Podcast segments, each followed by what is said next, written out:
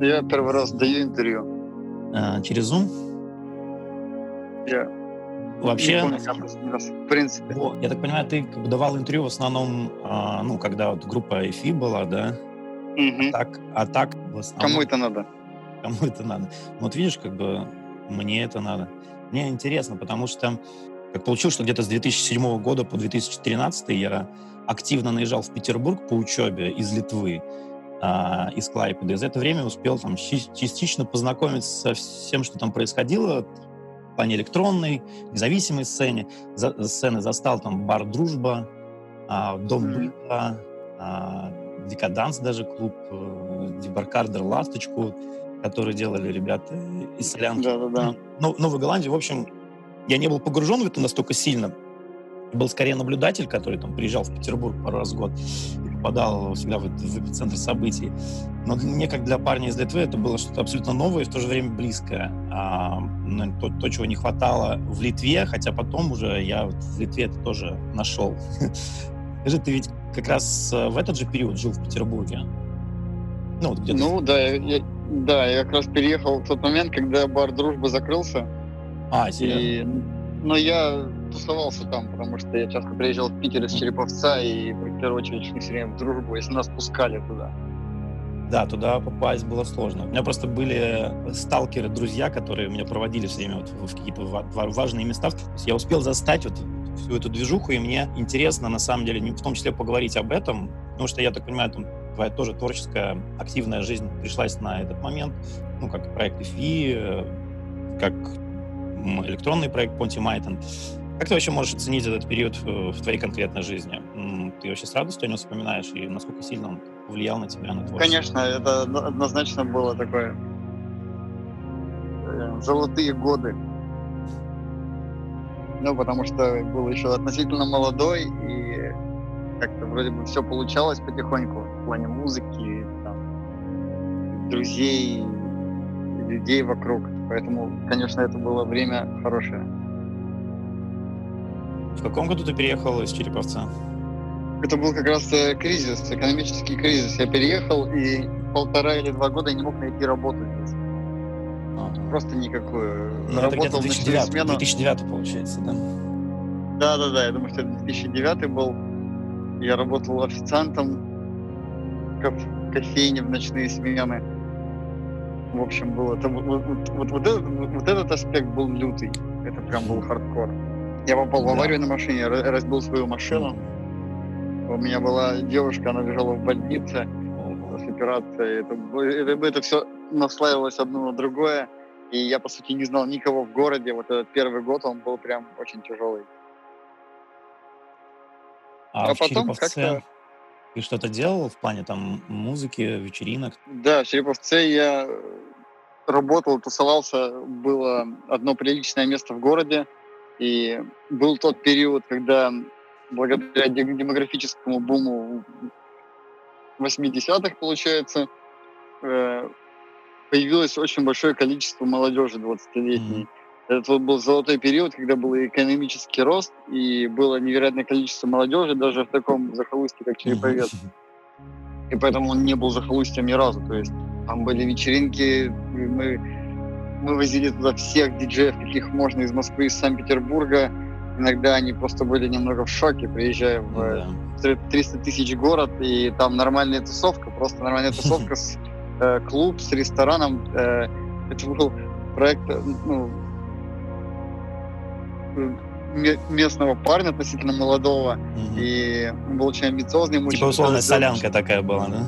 да, да, да, да. И более того, он был в диком восторге от бара Дружба, э, интерьерно и идейно. Мгм. И поэтому диджей Елкашу был у нас постоянно там, он был прям другом заведения. И все, все эти диджеи э, из э, Дружбы, все они были постоянно, каждую неделю приезжали.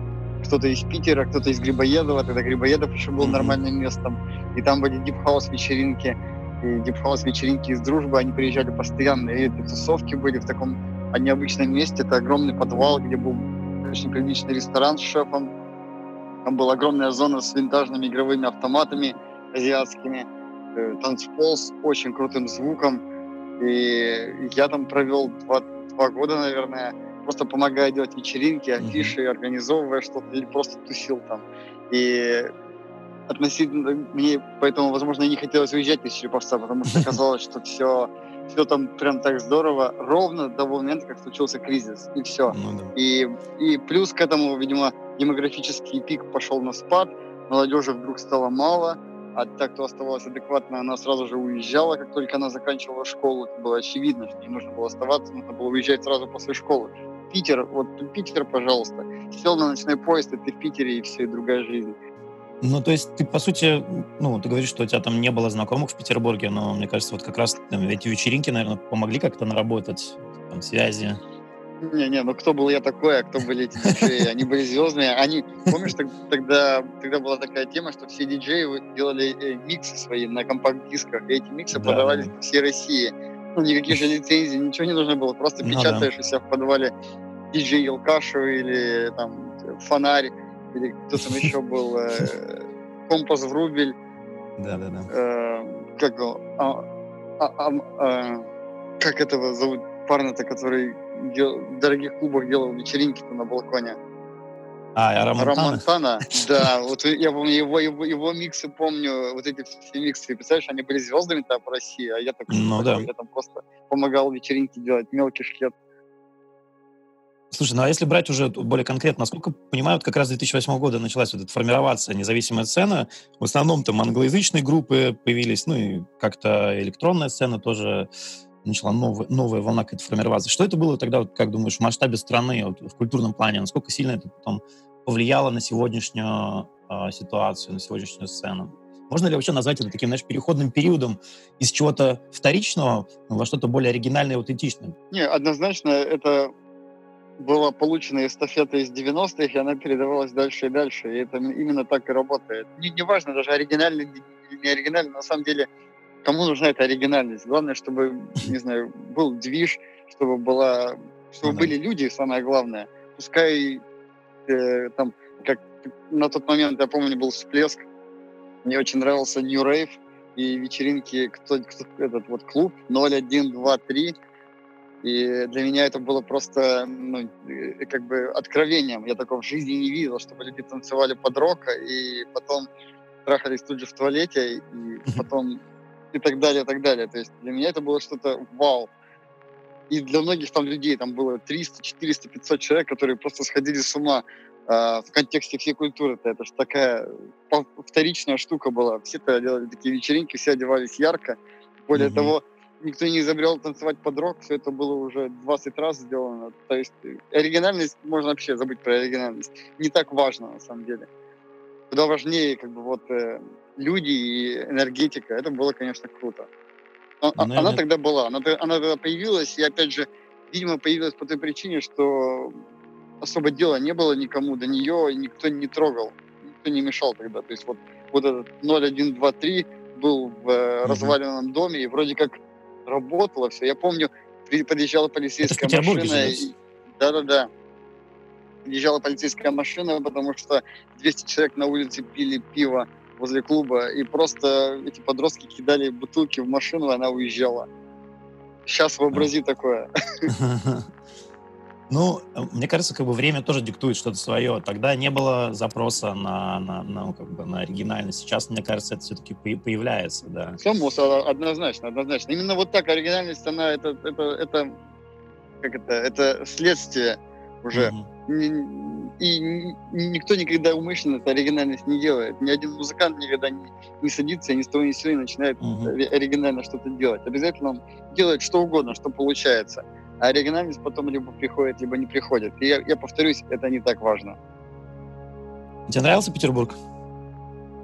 Конечно, тогда я не, не могу понять, сколько я провел лет в Петербурге живя, но я тогда отработал его. Я отработал до того момента, когда мы приняли решение уезжать, потому что, ну, изжил себя и Петербург тоже, и Петербург как часть России однозначно. Это как бы было номер один. А, а, а Петербург как бы, э, наверное, из-за климата. То есть вот если бы Петербург был не в России, если взять его и перенести куда-нибудь в Голландию, это был бы лучший город на Земле. То есть и климат был бы не такой лютый, и, этот, и российские реалии были. Это было бы замечательно. А что, в Вильнюсе климат получше? Удивительно, Литва, сам знаешь, это страна дождей, переводится, да? Особенно а, Клайпеда, да, особенно Клайпеда. А я могу сказать, что этот э, Литва, надо сказать, ну, Вильнюс, Вильнюс э, в плане погоды выигрывает Питер. Почему Вильнюс выбрал? Это, это просто из, э, как это, рандомно, случайно, да. абсолютно случайно. Да. Почему не Стокгольм, как в песне в этой песне? Так э, потому что мы, потому что одно дело песня, а другое дело реальность, э, которой тебя никто не ждет в Стокгольме. Более того, mm. тебя там не хотят даже видеть. И, то есть, ну, по крайней мере, на тот момент было не совсем понятно, как это сделать. Было, мы поняли быстро, как, как это можно сделать, допустим, с Литвой, но было абсолютно непонятно, как можно было уехать в Германию, например, потому что мы изначально ехали в Германию, вообще мы ехали mm-hmm. в Берлин, мы учили немецкий язык год. И потом, спустя год, мы поняли, что мы туда уехать не можем. И Почему? решили, ну, потому что, потому что не получить просто вид на жительство mm. так просто. Ну, по крайней мере, э, мы тогда не обладали такими знаниями. Сейчас, может быть, я плюс-минус понимаю, что можно сделать и в каком направлении можно копать, если даже говорим про Германию. А тогда было просто непонятно, информации не хватало, и мы просто это такая авантюра была. Мы даже не были уверены насчет Литвы. Это было просто, просто авантюра, просто попробовать и все.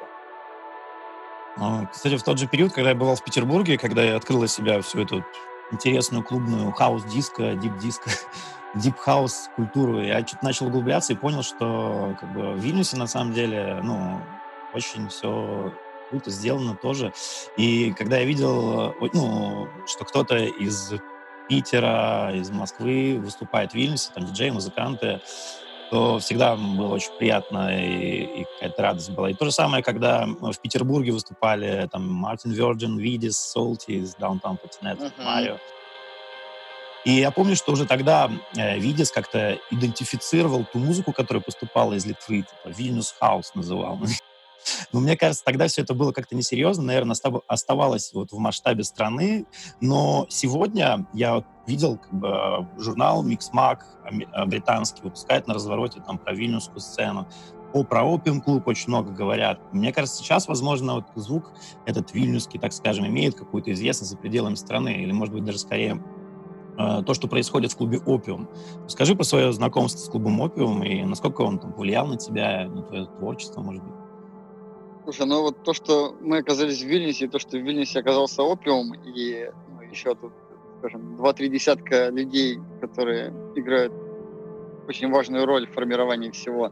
Вот это вот совпадение, оно, этот, вот я могу сказать, что если мне что-то везет в жизни, то вот тут повезло в жизни, потому что э, я мог оказаться с такой же вероятностью, например, в Риге или в каком-то еще другом городе, там, да, ну, угу ну, примерно такого же калибра, скажем. Потому что, я повторюсь, когда мы уезжали, мы уезжали рандомно. Я знал, я знал, что существуют э, там, литовские диджеи, литовские музыканты, потому что я был на этих вечеринках, я знакомился с Видисом в доме быта. Mm-hmm. Э, но я не знал, что на самом деле происходит. И, то есть это ну, повезло, что я оказался здесь, и, и я думаю, что мы как только приехали сюда, и прошло буквально неделя или две, это было закрытие сезона опиума, мы пошли в Опиум. Э, я даже не помню, кто там играл, это было не так важно, потому что просто был нереальный биток, была нереальная очередь. Э, мы с Мишей, с моим братом, мы немного были так, э, ого. Я помню, в какой-то момент зашел Дима Билан, потому что у него в этот да день ладно. был концерт. Он зашел Дима Билан с танцовкой. Танцовка так выглядит, знаешь, колоритная, так, с ирокезами. А, что удивительно, люди, ну, там, местные какие-то, я слышу, они перешептываются, там, там Дима Билан пришел. То есть они, они даже знали, кто это такой. Я так думаю, ничего себе. Вот, он просто зашел, поводил жалом и ушел. И тогда я так подумал, какой, какой клевый клуб. Мне говорили про него, говорили про опиум. И вот тогда как бы с тех пор, я думаю, я, я в опиуме уже там буквально, не знаю, чуть ли не каждые выходные, вот с того момента, сколько прошло, 5-6 лет. Ты там уже второй этаж работал, да? Да, это, мне кажется, был первый год, когда был второй этаж. И как там, ну, вообще, я так понимаю, ты очень быстро там сдружился со всеми? Э, мне, видимо, немножко могло то, что я уже на тот момент какую-то музыку делал и выпускал. Угу. И я помню, мы разговаривали с Видисом, он сказал, ой, я... А, я ты, по-моему, даже жил в, в квартире, которую Видис сдавал, да? Или, или сдавал, или он там жил? Да, да, да. Это тоже было совпадение, потому что только Видис съехал, и я, мы в эту квартиру заехали. Потом я выложил фотографию, он говорит, я только что съехал да. из этой квартиры. Мы там такое устраивали. Вот, и Видис сказал, что у тебя есть такой трек, Warm Time. Это был один из первых треков, который я вообще издал в 2012 году, наверное, или в 2011. И он говорит, у нас этот трек тут игрался чуть ли не каждую неделю, типа, Офигеть. вообще, ну, под него висели. Мне поэтому, как бы, ну, было проще найти сразу общий язык. И я помню, что я приходил какие-то другие вечеринки, там, на террасах, в ресторане, я просто mm. сидел, и там кто-то играет, играет мой трек. И mm-hmm. я подходил и говорил, о, спасибо, что играешь мой трек. Он говорит, ничего себе, ты что тут делаешь? Я говорю, живу. Слушай, может быть, ты поиграешь с нами там, ну, через месяц? И так я играл там через месяц с ними. Я прошлым летом общался с Сашей Липским, вот, э, и мы обсуждали в том числе Опиум и Манфредес, они там прям дико дружат. И помню, он говорил, что сейчас э, особенно вот, выделяют Израиль и Литву по звучанию, потому как это звучание влияет в целом на мир электронной музыки сегодня. Ну, так ли это, как думаешь? Как бы ты вообще охарактеризовал это звучание сегодня? Слушай, ну, определенно было вот такое, чтобы я, я тоже или в разговоре с кем-то я упоминаю, я говорил, о, это литовский саунд. И, потому что какое-то время, ну там, скажем, пару лет назад еще это было ярко выражено. И я помню какое-то два года назад лето, где мы с Мишей, ну, то есть надо, надо отметить, что в Вильнюсе летом очень круто, в том плане, что Согласен. движуха, движуха постоянно происходит, а при этом у тебя есть велосипед, и ты просто с одной вечеринки на другую, а все вечеринки просто там где-то в парке кто-то сделал вечеринку. Окрем, то есть за ночь можно две-три вечеринки. Вот ты объезжаешь эти вечеринки, и везде, даже если там, где кто-то организовывает какие-то 18-летние ребята в первый раз, везде играет вот этот вот, так называемый литовский саунд, да, вот эта вот mm-hmm. мрачная медленная музыка, которую запустили в опиуме, и все молодые промоутеры и диджеи очень быстро переняли, потому что они ходили в опиум, они видели, как круто, как качает там Иван Смаги или Редексос, mm-hmm. и, и Манфредас, они видели эти вечеринки безумные, и они ну, копировали. И я помню, мы сидели э, там где-то на, на, на скамейке, там вдалеке играет это такая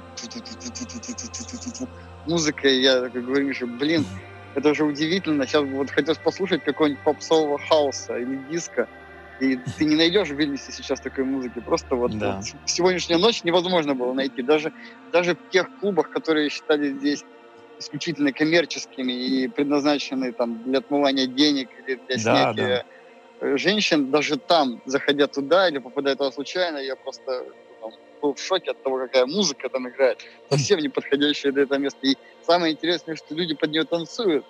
То есть вот, вот те люди, которые туда приходят сливать деньги или э, нюхать кокаин, а потом э, нюхать женщин, э, они под эту музыку тоже танцуют. И вот это вот было в какой-то момент, это прямо играло, скажем так, из каждого утюга. Проезжающие машины, проезжает машина с какими-то морозами BMW, а из нее играет микс Манфредоса и так далее. То есть это было везде, это был такой саунд, который... Объединяет На самом деле он был... Он же, да, он, он же был не только он в целом как бы эти лейблы, это же были французские, немецкие mm-hmm. лейблы, такую музыку выпускали, потом там мексиканские, израильские.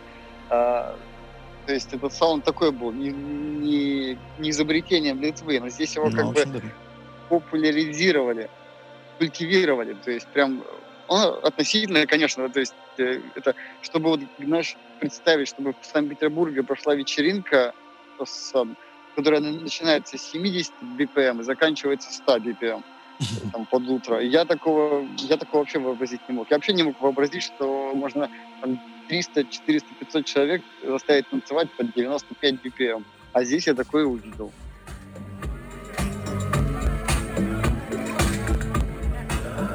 Ну да, я вот э, сколько тоже в последнее время бываю в, э, в Вильнюсе, застаю все время вечеринки Смола в Манфредесе, и это, конечно, культурный шок. То есть я ну, настолько вовлеченная аудитория, настолько отрывающаяся, как последний раз, мне кажется, ну, то есть я такое уже, ну, не видел давно. Да-да-да, ну, надо, надо еще отметить, опять же, вот этот литовский саунд, он, наверное, опять же, теперь я могу, могу говорить про литовский саунд, он не про конкретный звук теперь, потому mm-hmm. что э, очень динамично здесь меняется сцена. Э, при пристрастии диджеев или там целого клуба, как опиум, меняются тоже с каждым сезоном, очень быстро. Mm-hmm. И однозначно он попал в ту позицию, когда он стал трендсеттером, и он может себе такое позволить. И Опиум, и диджеи, которые там связаны с ним, и которые уже гастролируют по всему миру, да, диджеи, они как бы трендсеттеры однозначно. Поэтому ну, теперь никто... Такой.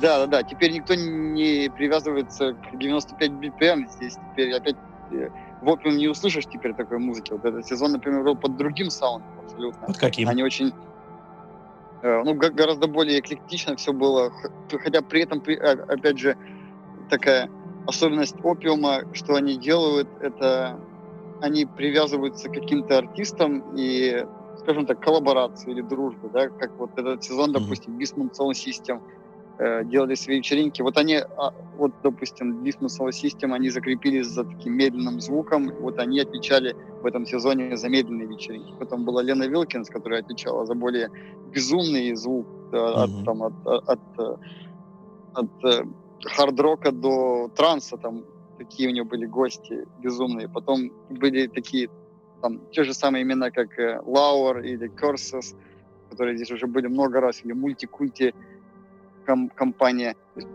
с одной стороны, вроде бы тот же самый звук, но с другой стороны, неожиданно он разбавляется как бы местными ребятами, которые играют уже абсолютно другую музыку mm-hmm. и хотят привозить других артистов. В этом сезоне появились какие-то имена, которые здесь вообще в Вильнюсе никогда еще не были. Поэтому, ну, опиум очень гибкий в этом плане, и это, это мне это очень что... близко. Ну, то есть именно вот эта эклектика, то есть очень сильно отражена. Как бы, вот, я помню, ну, ну, то есть, что там за вечер может быть абсолютно разная музыка, ну, отыграть. Не, не чувствуешь вот этот, как бы, одинаковую, одинаковый какой-то флоу. Есть... Ну, бывало и такое, бывало и ну, такое, наверное. было круто. Там, там Иван Ивкович, он, вот он может такое играть, он играл всю ночь, там, Гоа Транс, например. Mm. Тоже с какой-то стороны было круто э, Бывает так, бывает не так. В этом здесь прикол. То есть бывает и так, бывает и не так. Вот так, наверное, лучше всего. Вот э, лет 10 назад все пели, помню, ну, это я сейчас про, про, про российскую там, ну, сцену пели на английском, хотя вы как раз-таки, помню, пели на русском, но сегодня все начинают там петь на русском, и даже вот в электронной музыке все чаще звучит какая-то русская речь, там Нина Кравец играет, там, или еще кто-то там переделывает, ну, то есть э, то же самое и прослеживается, прослеживается, мне кажется, и в литовской электронной сцене, я вот тоже слышу речь, и помимо там каких-то эдитов на а, музыку 80-х, какую-то, ну, New Wave, до каких-то оригинальных треков, тот же Людос, э, как вот у него проект называется, BD, uh-huh. HBDS, Uždaras Vakaras.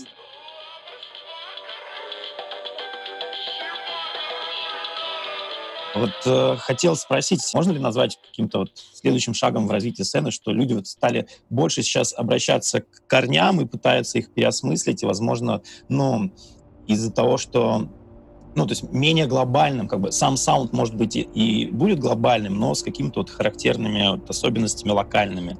Может быть, люди сейчас будут больше уходить в это, как думаешь? Я думаю, это исключительно потому, что хочется чего-нибудь другого и чего-нибудь новенького, когда вот у тебя там литовские, литовские слова или русские слова, это mm-hmm. вот что-то новенькое, то самое. Ну, то есть одно дело там биты как-то закрутить или группу какую-то сделать дикий, а тут еще вот слова. Это как бы очевидно, то есть потому что я я как диджей, когда я тоже ищу музыку, мне тоже нравится, чем она типа mm. по стране или по необычнее, ну, тем прикольнее. И я тоже, я, я делаю свои треки, и мне тоже кажется, я уже это делал тысячу раз. И я записываю сверху русское там предложение, mm-hmm. повторяю его, и мне тоже так больше нравится. И самое это главное, что танцпол тоже ну, принимает такое, потому что там пять лет назад поставь ты трек э, с русским там текстом где-то, да, в любом mm-hmm. каком-то европейском клубе, как-то было неуютно поставить такое, и почему-то как знаешь, как-то стеснялся. Стеснялся, потому что не был уверен даже, что люди Кто-то может, знаешь, покрутить у виска. Вдруг кто-то поймет еще и скажет, ты что, вообще ну, да. дурак, что ли? Зачем, зачем такую ерунду играешь? Типа, вот не надо такого делать.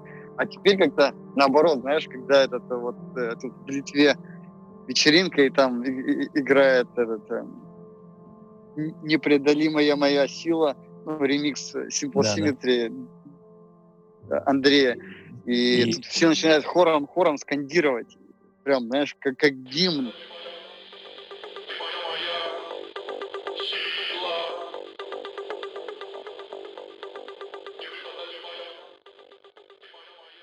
Вот видишь, принимают, вот принимают даже в Литве, в Литве рус, русскую речь принимают легко. Может быть, даже наоборот им и нравится, что, знаешь, на русском. Конечно. Я тут был, когда, когда тут было год назад был такой рейв на стадионе, на, на заводе в Каунасе, и играли э, Locked Club.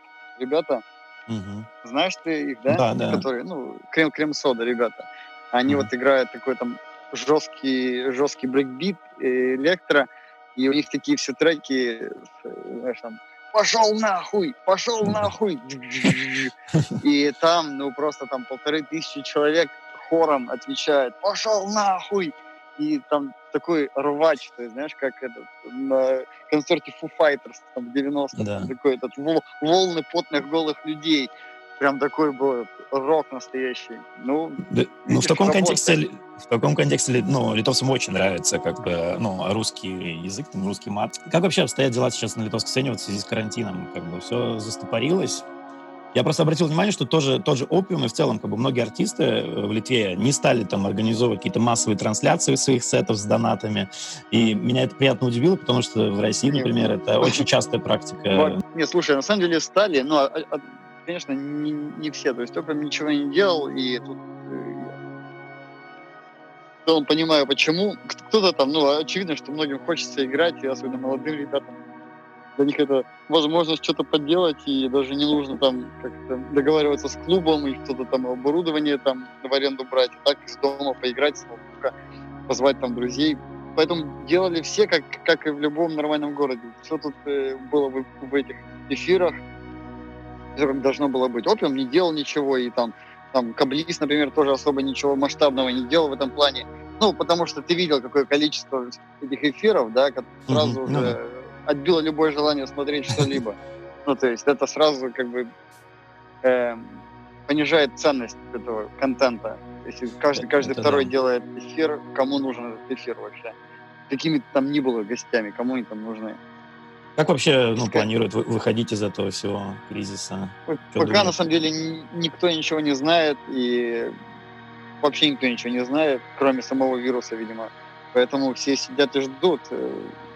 Э, тут потихоньку как бы жизнь-то уже возвращается на прежнее русло, и уже нет ну, такого ощущения, в том-то и дело, да. вообще.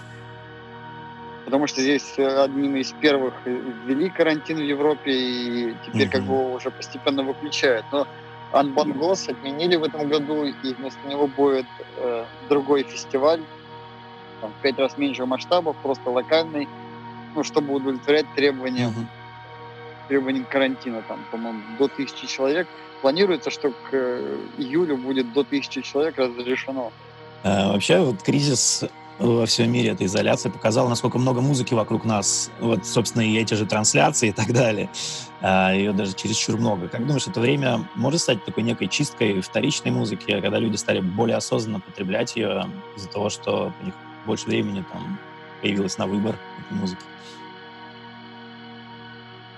Э, я не знаю, очевидно, во время этого кризиса количество контента утроилось просто, потому что, видимо, у всех появилась куча свободного времени, mm. э, ну, безработных диджеев и продюсеров, mm-hmm. и все сидели дома и просто продюсировали. И самое интересное, что э, как это, ничего не откладывали, сразу же выливали на Bandcamp, на SoundCloud, все сразу mm-hmm. вот туда, все, все, все, все сразу выкидывали.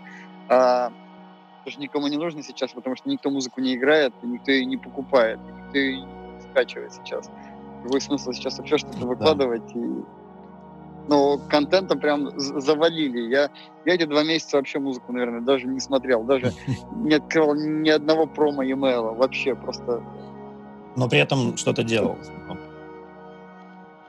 Стал музыку?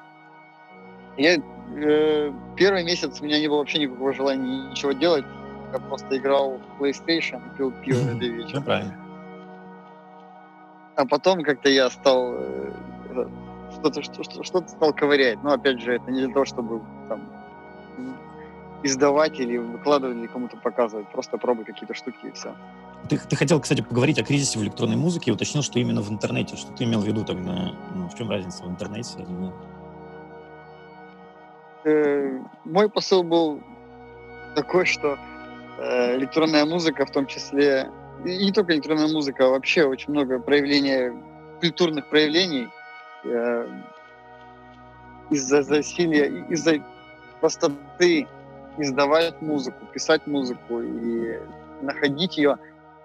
Из-за всего этого количество контента выросло в миллионы раз. Количество лейблов, релизов, диджеев, артистов. Всего этого стало так много. То есть э, просто для примера, даже если ты какой-то там начинающий диджей, и твой email попадает там в какие-то промо-рассылки, легко туда попасть, mm-hmm. без всякого труда. Каждый день ты получаешь десятки этих писем с промо-релизами, хорошей музыкой, с нехорошей музыкой, но этого так много. Ни один, ни один человек в здоровом уме просто не будет тратить столько времени прослушивать эти промо-релизы даже. То есть кому они, опять же, нужны, эти промо-релизы.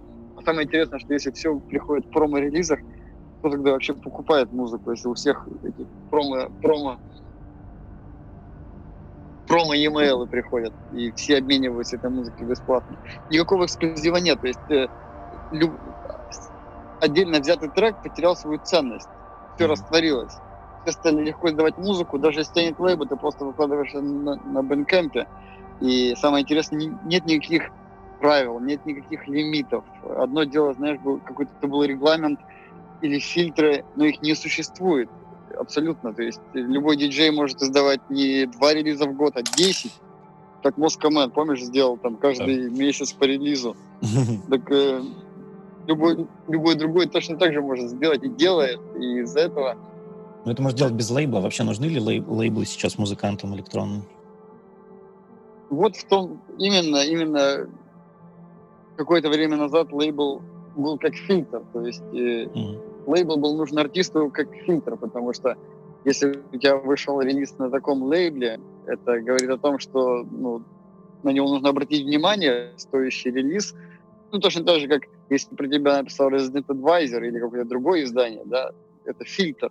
Он отфильтровал тебя от всего остального, и на тебя нужно обратить внимание тем, кто читает, тем, кто увлекается такой музыкой. Так вот, таких фильтров практически не осталось сейчас.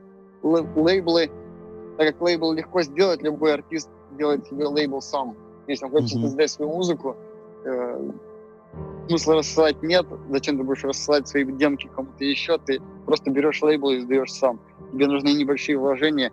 Сделать тираж пластинок, ну, это максимум 2000 евро.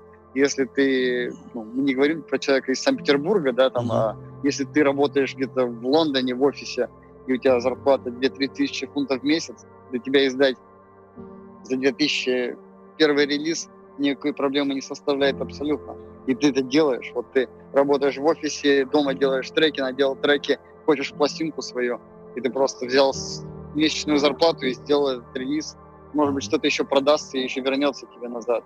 Поэтому такая простота, отсутствие фильтров просто наводили интернет всем, чем только можно и нельзя. И, опять же, по своей неопытности могу сказать, я как начинающий артист, когда я был э, я отвечал «да» на любое предложение, я готов был издавать музыку с кем угодно, готов был делать ремиксы для кого угодно, не, абсолютно не понимая, что это никому не нужно было вообще, mm-hmm. это, это просто уходило в никуда, в черную дыру, то есть э, релизы на там даже виниловые, я уж не говорю про digital, если заходить на Juno и смотреть каждую неделю количество релизов, которые появляются у них в стоке, это просто жутко, потому что твоя пластинка сегодня вышла, а ее уже завтра 200-300 релизов сместили да. вниз куда-то, и все. И она просто исчезла из поля зрения. И все, ее никто никогда не увидит больше, никто никогда не купит. Она так будет лежать на складе, пока ее не, не отвезут в утиль. И вот это как бы грустно. И Каким должны быть эти фильтры? Вот. Ну, то есть что это должно быть? Ну, если уже, если уже не медиа и не лейблы, то есть либо это какой-то ну, новый формат, новый, новая платформа, новый продукт.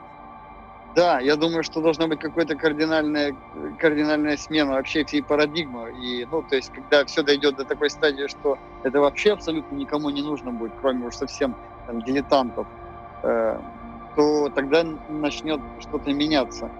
Э, потому что я даже могу сказать сейчас, даже ну, SoundCloud, который сейчас находится в плохой ситуации, да, отчасти по этой же причине, потому что SoundCloud наводнил просто контент очень дешевый, mm-hmm. очень простой, очень легко туда загружаемый, без всяких фильтров. Просто SoundCloud стал огромной помойкой. И нормальные люди не слушают больше SoundCloud, потому что, ну, то есть я даже стараюсь поддерживать свою ленту э, ну, контента в SoundCloud, mm-hmm. не могу это сделать. Такое количество там всего того, что мне не нужно, появляется в моем фиде, и я не могу это никак отфильтровать, поэтому я не слежу за SoundCloud, я не слушаю там музыку, хотя бы хотел, потому что мои предпочтения, мои артисты, они там находятся в первую очередь, а не там не в Spotify, например. Но не получается. Ну, То да. есть SoundCloud это вот, вот как раз отражение того, что сейчас происходит. Просто одна большая помойка. Там очевидно есть шедевры, очевидно есть хорошие вещи, но нет никакого инструмента, нет никаких фильтров, которые бы ну, помогали с этим э, ориентироваться. Помнишь, было время вот э, двухтысячных, когда была эра блогов, когда все делали да, блоги. Я помню, вы делали блог, да. Adult да, да, да. Да, да, да, да. Тогда была эра блогов, тогда вот этими фильтрами были эти блоги. И они, более, более того, были трендсеттерами даже. Угу возможно, что-то... А, а потом, ну, как бы, эти блоги исчезли в одночасье, то есть они были куплены большими медиа, все блоги были раскуплены очень быстро, и, и все, и все это пропало. Так вот, видимо, ну, грядет, видимо, какое-то изменение, должно что-то поменяться, я так думаю, потому что потребность есть, есть потребность людей Конечно. на на вот такие механизмы. Иначе без них как бы вообще вся культура и все это превращается в какое-то ну и в том числе на какую-то качественную музыкальную журналистику тоже потребность есть. И само собой, само Просто другие собой. форматы я... нужны. Может быть, в YouTube это все, я не знаю. Мне тоже, возможно, просто нам нужны больше таких блогов, больше таких диггеров, которые очень требовательные, избирательные, которые да. делают очень редко, но метко. Ну, то есть вот на данный момент там таких можно по пальцам пересчитать, да, там Resident Advisor, так далее. И почему-то их так мало, почему-то никто не хочет вкладывать в это деньги, и никто не видит здесь никаких перспектив, а, видимо, энтузиастов просто не хватает. Не знаю, я бы очень хотел, чтобы что-то поменялось. Я думаю, что вот сейчас вместо того, чтобы кому-то открывать лейбл, лучше бы ему открывать не лейбл, а какое-то медиа, которое бы отражало вот его музыкальные пристрастия, когда ну, очевидно, что там Resident Advisor очень узконаправленный, у них своя музыкальная политика, свои музыкальные, свой музыкальный концепт, и не только музыкальный, а бизнес-концепт. Mm-hmm. И, и, допустим, мне интересна музыка там с африканскими mm-hmm. мотивами, ты там никогда такого не увидишь и не услышишь. Очевидно, должно быть что-то им в противовес, кто будет вот, писать про африканские мотивы, а кто-то другой будет писать про индастриал или издавать индастриал. Ну, я думаю, что лучше сейчас открывать вот такое, нежели лейбл.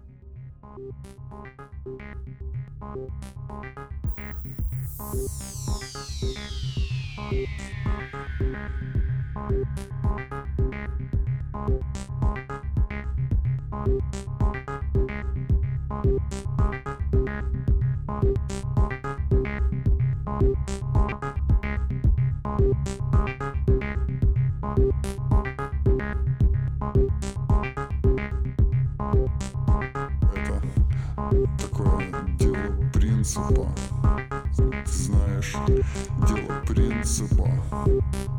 Это такое дело принципа. Ты знаешь, дело принципа. Это такое дело принципа. Ты знаешь, дело принципа